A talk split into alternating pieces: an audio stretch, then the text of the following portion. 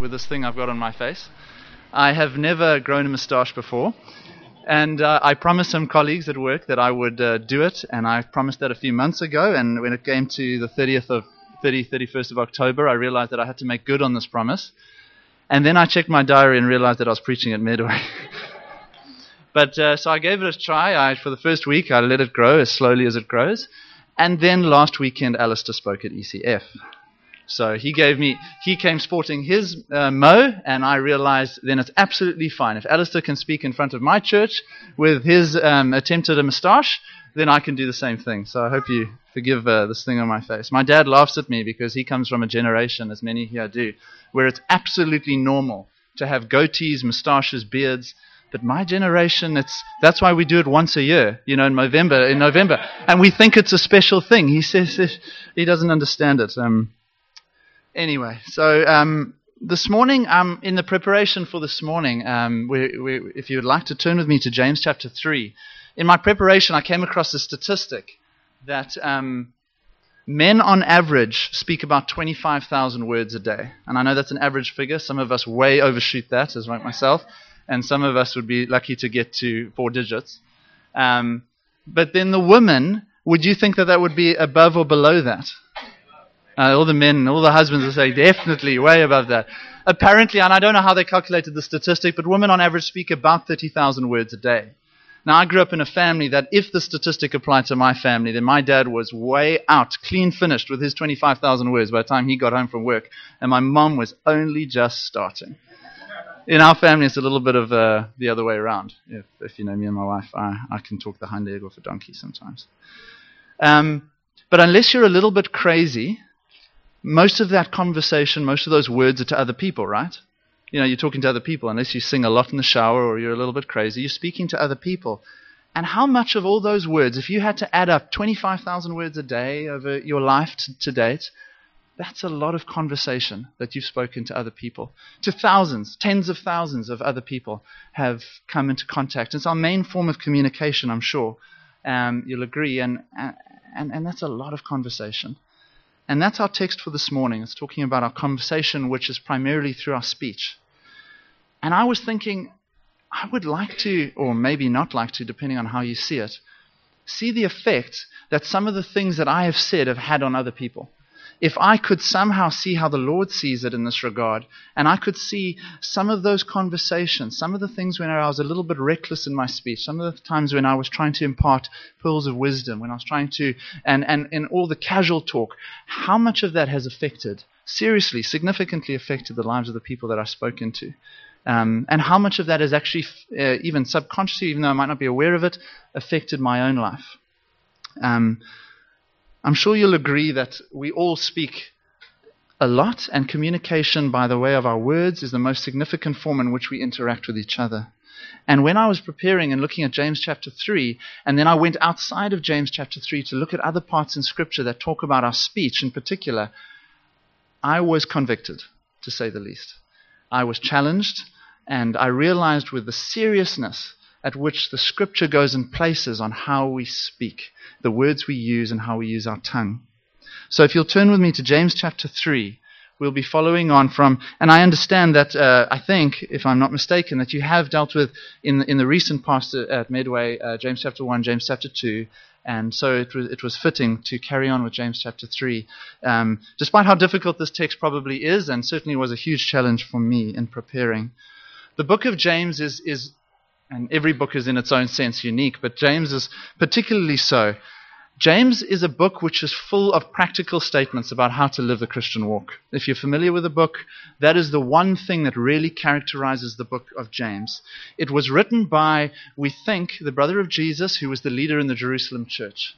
So he was um, a leader, uh, one of the main leaders in the early church, and he wrote primarily to Jewish believers who had been scattered outside of Jerusalem, mostly through persecution, starting with Stephen and the stoning of Stephen, and then they scattered throughout the Roman Empire. And he wrote this letter, and it would have been circulated around Jewish believers and obviously uh, Gentile believers as well, but it's written primarily to Jewish believers, and because of that, in, this, in, in the Jewish tradition, it's very practical. It's a passionate plea from James to live out the Christian life in obedience. It's sincere obedience to God and to Christ. And I don't know if your last time when you, uh, when if whoever dealt with James chapter two dealt with that very difficult passage, which has perplexed many people who've read it, that faith without works is dead. A faith that is not accompanied by works for Christ is not a true faith. And that by no means is James saying that you are not saved by grace alone, through faith alone, and Jesus Christ alone. That's the gospel. He is by no means preaching anything different to Paul in Romans or to the whole of the scriptures. But he is saying, he is putting the flip side of that coin so well and so uniquely to this book. He is saying, You think you have a genuine faith in Christ? You think you are living something so much more than just religion? Is it showing in the way you live your life? Is it showing in the way you act? You are saved by a faith that is not alone. You're saved by faith alone, but not a faith that is alone. It's worked out in true um, actions. And so many times we think of our actions as what we do and how much we can actually uh, do with, uh, you know, you don't think of your speech in terms of your actions. And James chapter 3, following on from that, James chapter 2, goes straight into how we use our tongue. So if we go to James chapter 3, oh, before we go to James chapter 3, it's interesting that James doesn't start with the area of speech in James chapter 3. He actually starts in James chapter 1. So if you have a look at James chapter 1 um, as an introduction to James chapter 3, verse 19, James goes and says this My dear brothers, take note of this. Everyone should be quick to listen, slow to speak, and slow to become angry. Slow to speak and slow to become angry. And then again in verse 26, he goes and says, If anyone considers himself religious and yet does not keep a tight rein on his tongue, he deceives himself and his religion is worthless. So you can see the theme coming out here. James is very concerned with our actions. He's very concerned with a sincere obedience in your Christian life. And he's making us understand in no uncertain terms that that very much includes our, our speech. So, James chapter 3 has that as an introduction. And if you've got an NIV, you'll see that the, and I'll be reading from the NIV, you'll see that the heading for the first 12 verses of James chapter 3 is um, Taming the Tongue. The ESV also calls it Taming the Tongue. Um, the New King James Version calls it the Untamable Tongue. And the New American Standard goes and says, The tongue is a fire, quoting from the passage itself. So if you'll join with me from verse 1 there of chapter 3 as we read it.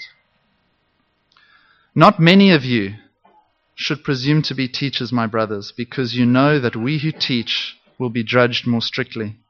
We all stumble in many ways. If anyone is never at fault in what he says, he is a perfect man, able to keep his whole body in check. When we put bits into the mouths of horses to make them obey us, we can turn the whole animal. Or take ships as an example. Although they are so large and driven by strong winds, they are steered by a very small rudder wherever the pilot wants to go. Likewise, the tongue is a small part of the body, but it makes great boasts. Consider what a spark, uh, what a great forest is set on fire by a small, a small spark. The tongue also is a fire, a world of evil among the parts of the body. It corrupts the whole person, sets the whole course of his life on fire, and is itself set on fire by hell. All kinds of animals, birds, reptiles, and creatures of the sea are being tamed and have been tamed by man, but no man can tame the tongue. It is a restless evil, full of deadly poison. With the tongue we praise our Lord and our Father, and with it we curse men who have been made in God's likeness. Out of the same mouth comes praising and cursing. My brothers, this should not be. Can both fresh water and salt water flow from the same spring? My brothers, can a fig tree bear olives or a grapevine bear figs? Neither can a salt spring produce fresh water. Let us open in prayer as we commit this word to the Lord. Heavenly Father, Lord, we thank you that your word is so practical to our lives. We thank you that this word in particular from James, written 2,000 years ago, but on the superintendence of your Holy Spirit, Lord, is so directly applicable to every single one of our lives. No matter where we are in, our, in, in controlling our tongue, Lord, there's so much here that you can teach us. We pray, Lord, that you will, that we would have humble hearts in submitting to your word, which we believe is authoritative, it is inspired, it is inerrant, and is sufficient for all areas of our faith and our life. And Lord, we pray that whatever your Holy Spirit convicts in our hearts today, it may result in a changed life and that we might live to glorify Christ in the way we speak. In Jesus' name, amen. Initially, in, in preparing for this passage, I was a little bit unsure about how James was using the, the, the tongue, how he was explaining that the tongue is evil. In verse 6, he says, The tongue is a fire, a world of evil amongst the parts of the body.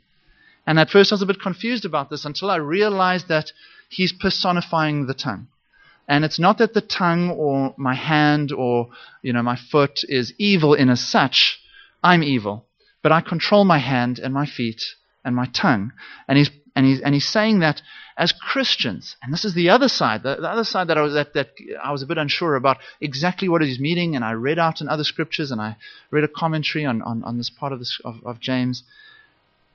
And I realized that James is firstly talking to Christians here. And a lot of, uh, sometimes when you read passages like this, you realize that as a born again believer who's received Christ and is now a new creation in Christ, because you put your faith in God, you realize you're a changed person. You're not the person you used to be. So, am I still evil? Because James is talking to Christians here. But you also know that there's this battle inside of you between the inward corruption that is still there, the sinful nature that is still a part of our daily life that we have to struggle with, that only one day we will be done away with in, when we are glorified in heaven, when we received incorruptible bodies. And, and we have the Holy Spirit in our hearts, which is directing us, and we don't always submit to the Holy Spirit. And so, because we have a sinful heart, and because Jeremiah 17, verse 9 says, The heart is deceitful above all things, and it is desperately sick, and no one can understand it. Because that is the nature of man. There is something very practical here to understand that we can use our tongue and our hearts and our very makeup. It's still got that sin. It's still got that corruption. And James is saying here it is so important we realize that and we fight that. Not with our own power, we'll see, but with the help of God because no man can tame the tongue. When I was reading outside and I came to what I thought was the Lord giving me the most help in understanding James chapter 3, and that was the words of Jesus Christ himself. I'll read it to you in Matthew chapter 12. It is a situation where Jesus removes a demon and heals a man, and the Pharisees go in and condemn it as the work of Satan. And he speaks to them uh, in, in no uncertain terms. He speaks to them very directly. And he says in verse 33, I think it is, he's been speaking to them and rebuking them. Famous passage of scripture, but I'm just picking it up from verse 33. He says, Make a tree good, and its fruit will be good. Make a tree bad, and its fruit will be bad, for a tree is recognized by its fruit. You brood of vipers, he's talking to the Pharisees. You brood of vipers, how can you who are evil say anything good? For out of the overflow of the heart, the mouth speaks. How can you who are evil say anything good? Because out of the overflow of the heart, your mouth speaks. The Pharisees weren't born again believers. They were not Christians. They were not new creations in Christ. They hadn't accepted Jesus Christ as the Messiah. They were not changed as Jesus told Nicodemus he needed to be in John chapter 3. But Jesus gives us a principle that applies to every human being. Out of your heart, out of the overflow of your heart, your mouth will speak. And that's why, as Christians, we have an incredible ability to bless people and encourage people and to be uh, tools of God in the world through our speech. But we also have the ability still to speak evil. So the tongue is a big problem for Christians and something that Christians need to firstly be aware of. But the problem is really a heart problem, isn't it? And it was so encouraging to see the um, uh, the baby dedication this morning because I, Amy and I, we don't have kids. We certainly plan to have kids, but we don't have them at the moment. But I understand, based on my very limited experience, that it is an issue of training this little heart to serve the Lord. It's heart training because you train the heart and they'll follow the Lord. You train the heart and they'll be led to Christ because that's how the Lord trains us. And our whole Christian walk is one of training the heart. So when we look at James chapter 3 with understanding that our speech, as well as our actions, as well as our thought life, as well as our attitudes, is an issue of our heart, I think it makes a lot of sense. And that's certainly the way Scripture presents it. A commentator puts it like this The tongue is a tattletale, and it tells on the heart. Jesus said, Out of the abundance of the heart, the mouth speaks. The tongue is a revealer of the heart. Nothing is more liable to reveal sin and depravity than your mouth.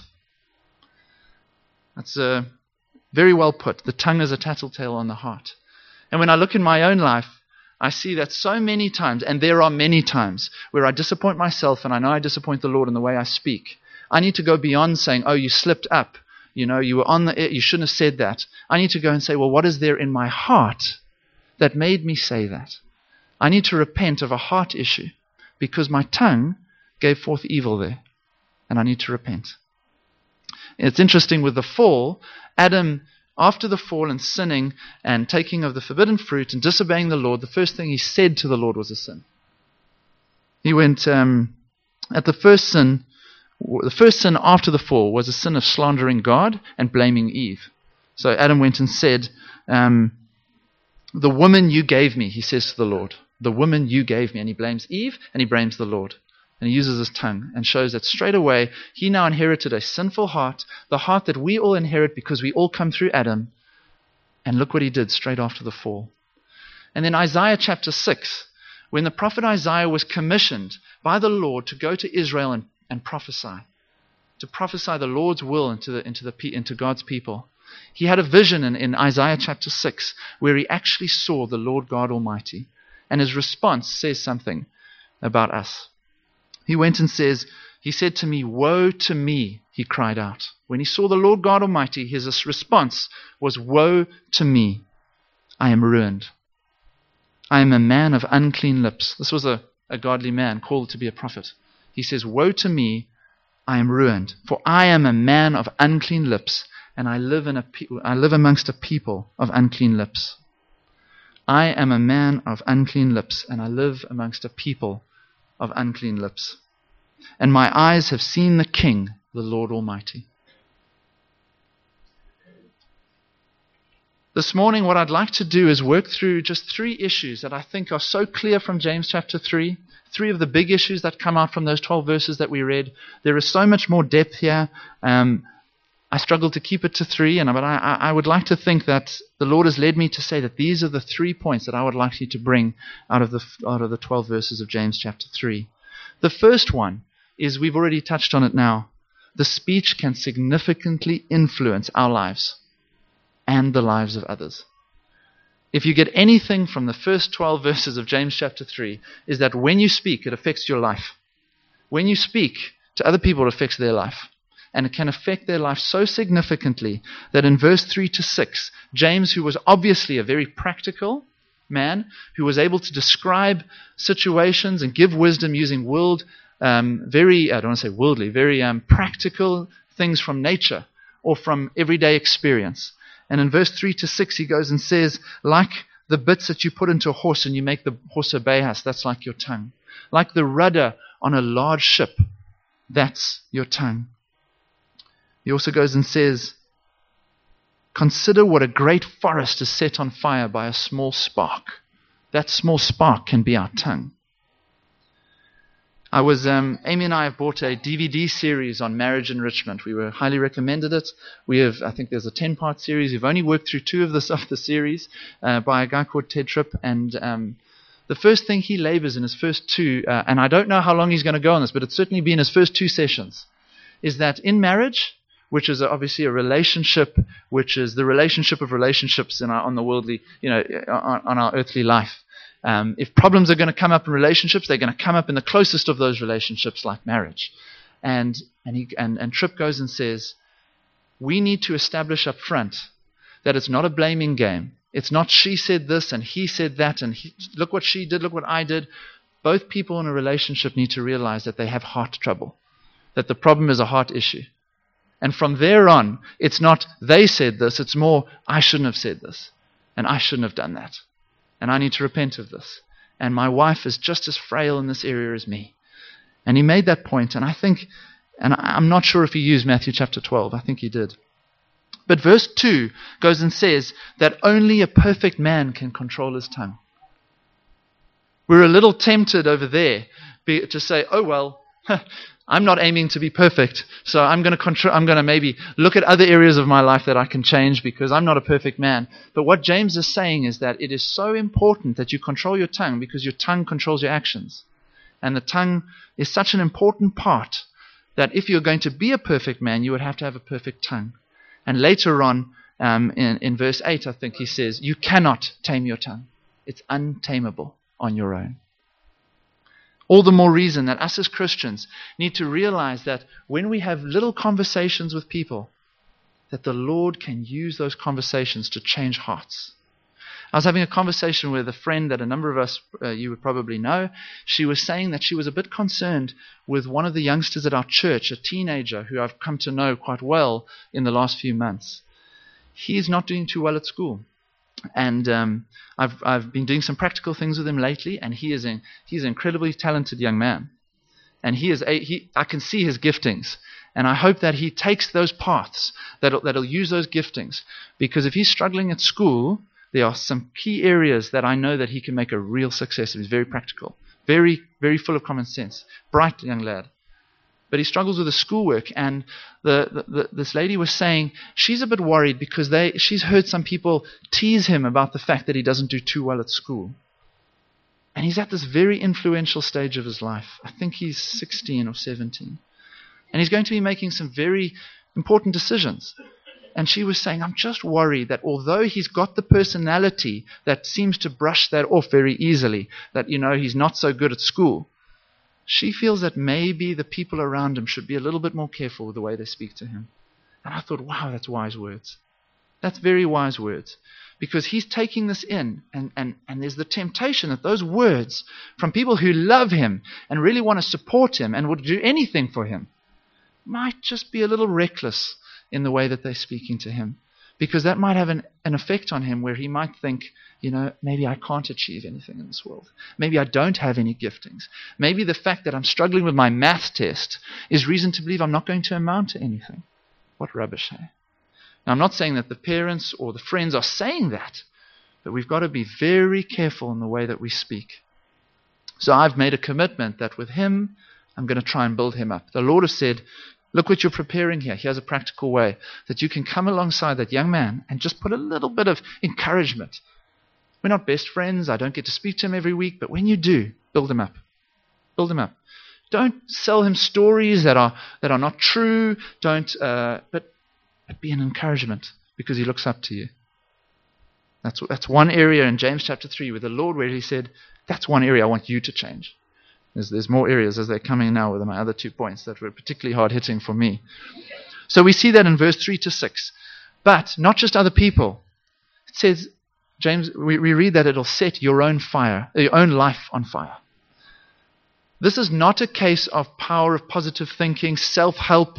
You would, if you read self-help books, and I have read more than I should, which is probably two, but I think that's more than I should, because it's all in Scripture, except without the balance that Scripture brings. So you can read self help books all your life, but if you read Scripture, you'll get that and better, and you'll get Christ thrown in, and you'll have eternity in it. That's why I don't, I don't have a high opinion of too many of the self help books, but if you do read, there's some wisdom in there. And they go and say the way you speak, the attitude with which you speak, can set the course of your life. Be positive, be an encouragement. And you read this Seven Habits of Highly Effective People is on my bookshelf. It's all in Scripture. Those aren't Christian men writing those books. Um, some of them are, and there's a lot more than, than, than, than, that put in, and thank goodness, thank the Lord that He does use those types of books. If you're going to read a self help book, read it by a Christian author. That's what I've learned. So that's the thing. We would do a lot to change the course of our own lives if we change our speech. And that's a great principle from this text. The second one is a caution, and he starts, James starts his first few verses like this a caution for teachers, a very strong caution for teachers. Not everyone should presume to be teachers, and teachers will be judged more strictly. That is a message from James, but more importantly, that is a message from the Lord Almighty who Isaiah fell on his knees to and said, Woe is me, I am a man of unclean lips. That is a message from the Lord. Now, a teacher's tongue is a very significant tool and gifting that the Lord has given that person. And the Lord expects those people who are teachers, those people who preach, those people who are elders of churches, to teach accordingly. and to realize that they have an, a, a God given talent and responsibility, but they have an obligation. They have an obligation that they will be held to account to before the Lord God one day. And it's a sobering thought that one day every one of us will stand before the Lord Jesus and account for the giftings and the way that we have uh, used the many things and the many situations. And that obviously includes the conversations that we've had. We will stand account to that, to the Lord. Now, when I was looking at these, uh, these first few verses, I realized that the context is primarily with teachers talking to elders and preachers in, in, in, amongst believers. I think that's the context of James chapter 3. I think it's fair to say that's the primary context. Elders oversee the doctrine that gets preached from their pulpits. Preachers preach doctrine. They teach God's word and should never give their own opinion. They should be giving God's word. And that is a very serious responsibility to articulate clearly God's word.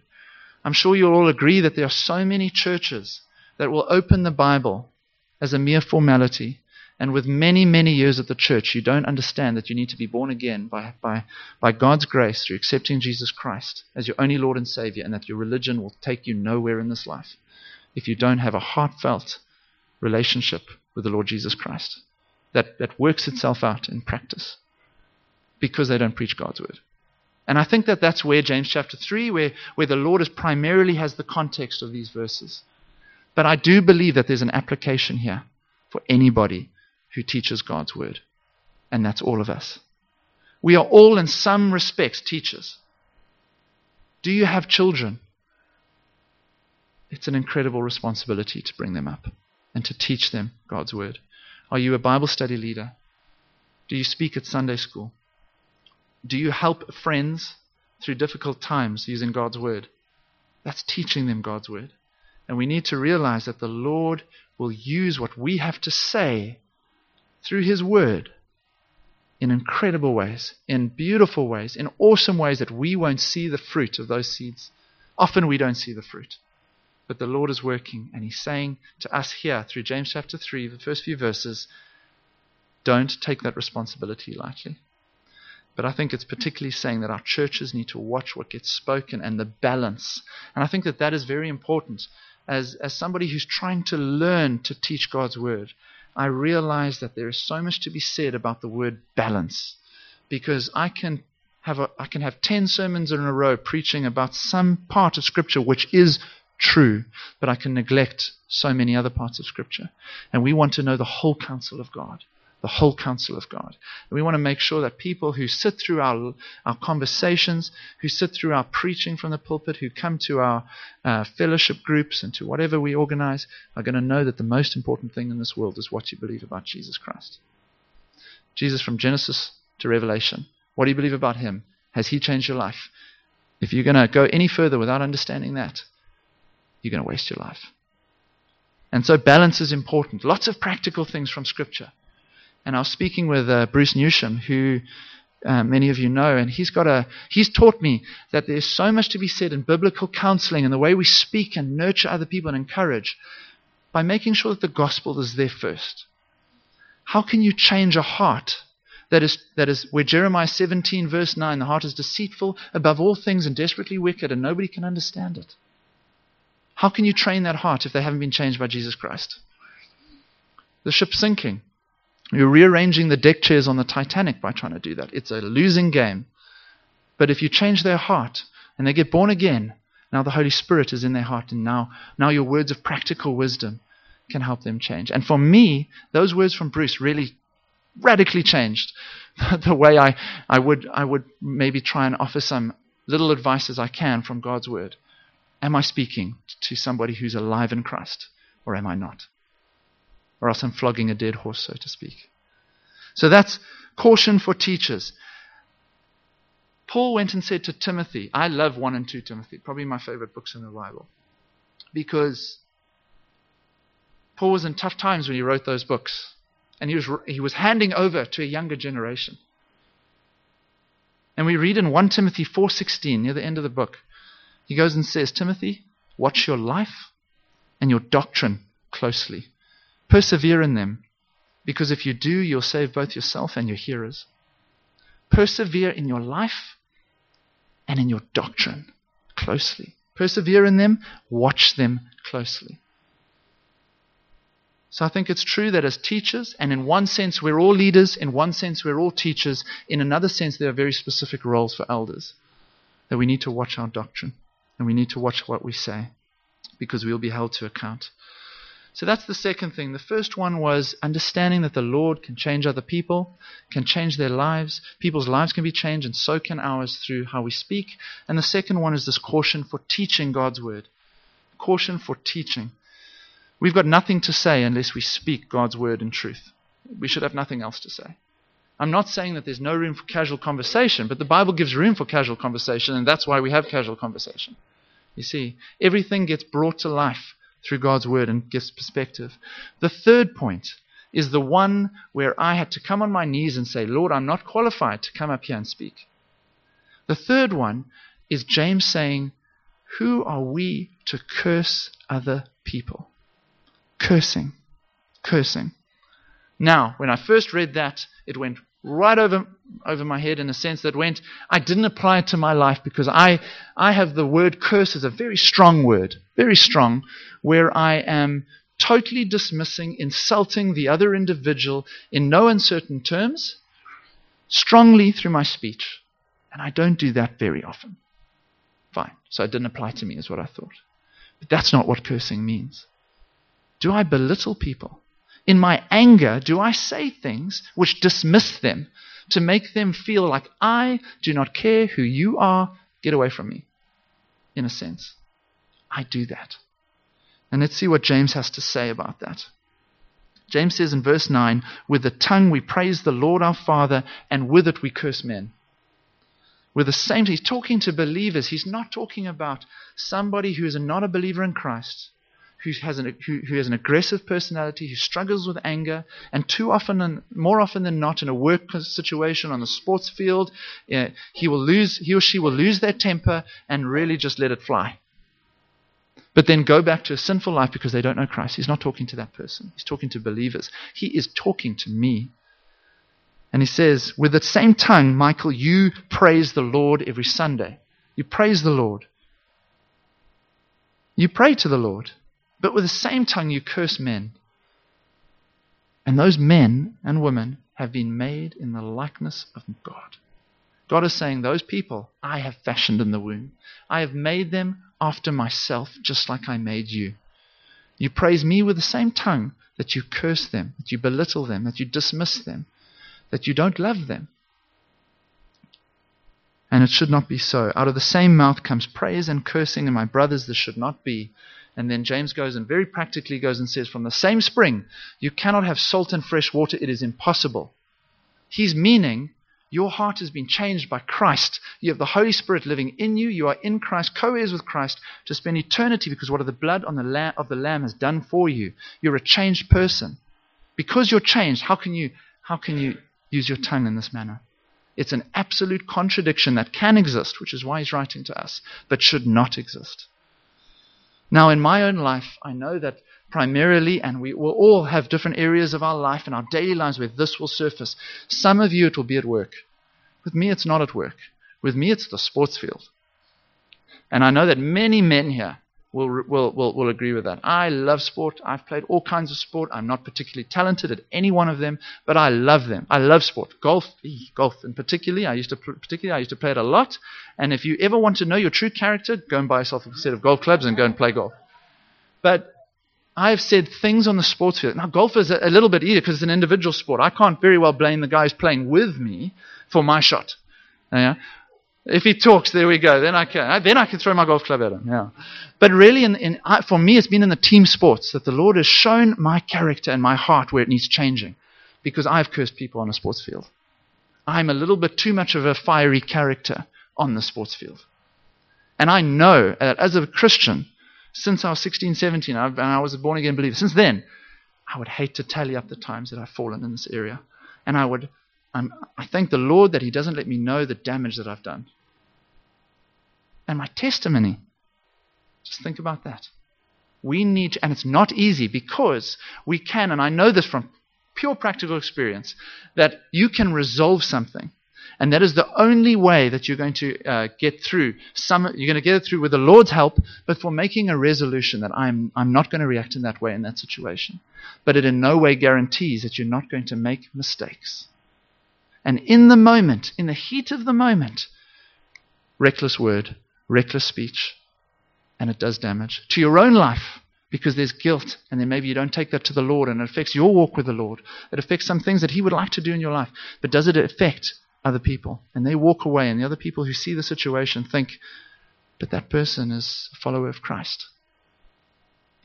Another area in my life is I, I grew up in Zimbabwe. I, love my country. yeah. Thanks, Maurice. Um, and, and you know what's happened in Zimbabwe. And, and, and there's a temptation to speak so carelessly and so recklessly about our government. And, and I have done that in Zim. And I think, but I understand that the Lord puts the leaders in place. I understand that He is sovereign and I believe it. I believe that my hope is in no government. I believe that my hope is in Christ alone. Why am I being so careless when I speak about certain people who the Lord has put in these places and you see the decisions that have been made in these areas? You see the godlessness, and you go and dismiss and curse the person, not realizing that you are the same as them but for the grace of God. And this is two areas the sports field and the way I speak, and I need to watch out in my work life that it doesn't, because I think a lot of us, I know my dad would say that for him it was, on, it was at work, and the many challenges that face men and women in the workplace speech is very important. The other thing is how do we speak about our leaders? In South Africa, through these trying times, we have it good in South Africa. They have it good in Zimbabwe. On a, on a world scale, with a bit of historical perspective, you realize we live in blessed times. We have no reason. The believers that were receiving this letter from James, wow, persecution, like none of us understand persecution to the extreme. He is writing this letter knowing that his friend Stephen was stoned to death, which means that his family and friends were no longer in Jerusalem.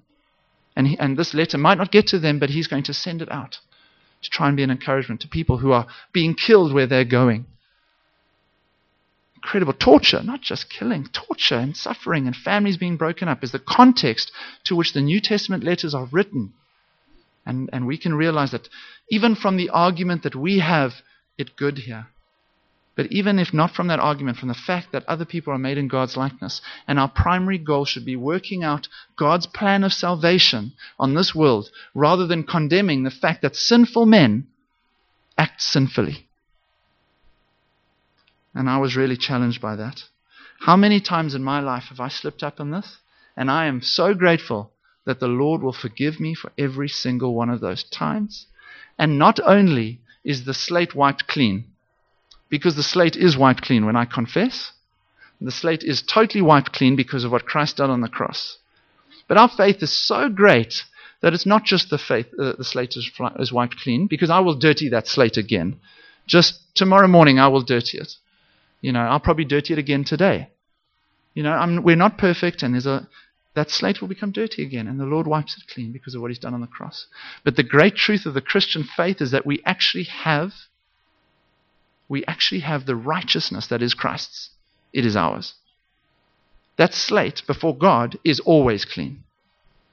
But that doesn't mean that we don't bring these areas. 1 John chapter 1, verse 9 If we confess our sins, He is faithful and just to forgive us of all unrighteousness by um, and purify us from all unrighteousness. God is faithful and just when we confess our sins to forgive us. That is a truth, and we need to ask for repentance in these areas of our lives, and we do need to change.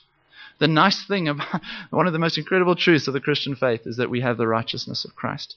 God made him who knew no sin to become sin for us, so that we might inherit, we might become forever the righteousness of God. When we stand before God one day with unconfessed sins because we've used our tongues recklessly, we stand clean in Christ. And that is grace working out practically in our lives, is it not? Amen for that truth. Because I would just feel an incredible amount with such a practical area of Scripture, with such a, an area which goes in tattletales on my heart. There is a risk there is the, the, the, the problem of feeling too guilty and feeling it's a battle that can't be won. And we can apply this to our thought life. We can apply this to our actions. We can apply this to our time spent with the Lord, to our prayer life. Sometimes it's a battle that you feel that can't be won. And James says it is an untamable tongue. Jeremiah told us the state of our heart. The battle can't be won in and of ourselves, but it can be won with God and with the grace that knowing that in Christ we have his righteousness. The reason Jesus didn't arrive on Friday, die, rise again three days later, without all the walking on earth and teaching the disciples, one of the reasons is that he accomplished the law perfectly for us in every single way, shape, and form, qualifying him to die on the cross. And that when we look to him, we inherit that righteousness. We have fulfilled the moral law of God absolutely perfectly, not through ourselves, but through Christ. And it's in that grace, it's in that place that we contain the tongue. Because we have the Holy Spirit giving us supernatural power, saying the, clay, the, the slate can get dirtied and you can clean it, but before God, that slate is always clean because you have the robes of Christ. And I've, I was really encouraged by that fact in an area of my life that I fail and I know that I cannot achieve perfection, and the scriptures teach us clearly that you will not achieve perfection in almost any area of your life. But there is forgiveness and there is the righteousness of God, which is yours in Christ. So, in conclusion this morning, how do we change our hearts? How do we change our lives? How do we react to this great truth? that we that, that, that the, the, the, the truth that our speech is often careless and reckless, and that our tongue can set the course of our life, and that we need to put that bit, as you do in a horse, and change your direction so often. How do we need to react to the Lord now this morning? Well, I think the first thing is to be honest. The first thing is to be honest in our shortcomings. And my shortcomings are not your shortcomings. And the areas where I struggle are not the areas where we each, we're all individuals before the Lord, and it requires us to search our own hearts and to take individual situations and confess them. To take individual situations and say, Lord, in that area of my life I know I battle. Please help me. I take comfort in verse 8 that says, No man can tame the tongue. The Lord is saying, You cannot do it in yourself. Lean on me. Lean on me. Philippians 2 says that, um, that we must continue to work out our salvation. We must continue to work it out. It is a striving to work for the Lord. That's not to become a Christian. That is living out your faith. Continue to work out your salvation until you will inherit a glorified body. Comma. For it is God who works and wills in you. For it is God who works and wills in you for his good purpose. Philippians 2:12 and 13. So it's an it's a beautiful the Lord scripture is saying we need to change the way we speak. We need to not be so reckless. We need to consciously look to practical ways that we can have real, can change our speech, but you're not no man can tame the tongue. And that without relying on the Lord to work in me, it is a lost game. Verse 2, James went and said that we, we all stumble in many ways, and if anyone is at fault, um, if anyone is never at fault in what he says, he is a perfect man, able to keep his whole body in check. But if you read verse 10, James goes and says that this should not be. He says this should not be. James concludes that fresh water and salt water cannot flow from the same spring, and that a tree bears its own kind of fruit. John 13, verse 34 says that a new command I give to you love one another. Does that include our speech? Absolutely. As I have loved you, so you must love one another. By, all, by this, all men will know that you are my disciples if you love one another. By this shall all men know that you are my disciples if you love one another. And one small thing would be add a touch of grace to the way that you speak tomorrow in whatever context you're going to be at work or at home or at the shops or wherever you'll be, to the people that you come across. So that if you don't tell them the gospel, because we don't give the gospel in every conversation, but that we speak in such a way that totally separates us from the world. And I, I don't know about the circles that you, the social circles with the non believers that you walk in on a daily basis.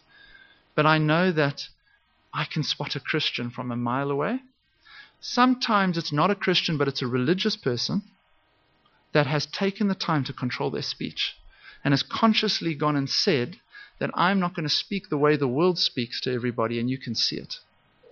And with Christians, that's our starting point. Because that will open up conversations. People will confide in us because they see that there is a soft heart there.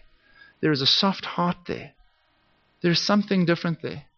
So when I'm struggling, when a non believer is struggling with something in their life, they might not come to you because they know Christ is the answer, but they might come to you because they see a soft heart by the way that you graciously speak to them and by the way that you don't so easily swear, that you don't swear, that you don't use the Lord's name in vain, that when you talk to them, you speak with a sincerity that is not put on.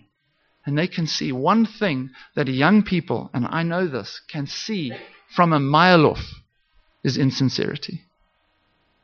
And I think that's true because of what media throws in our faces every day as you get a bit older. As the young people become older teens and get into their 20s, they realize, Christians, they realize that what's being thrown at them through this media is insincerity. It's not true. So I think the world can spot insincerity and they can spot a hard heart.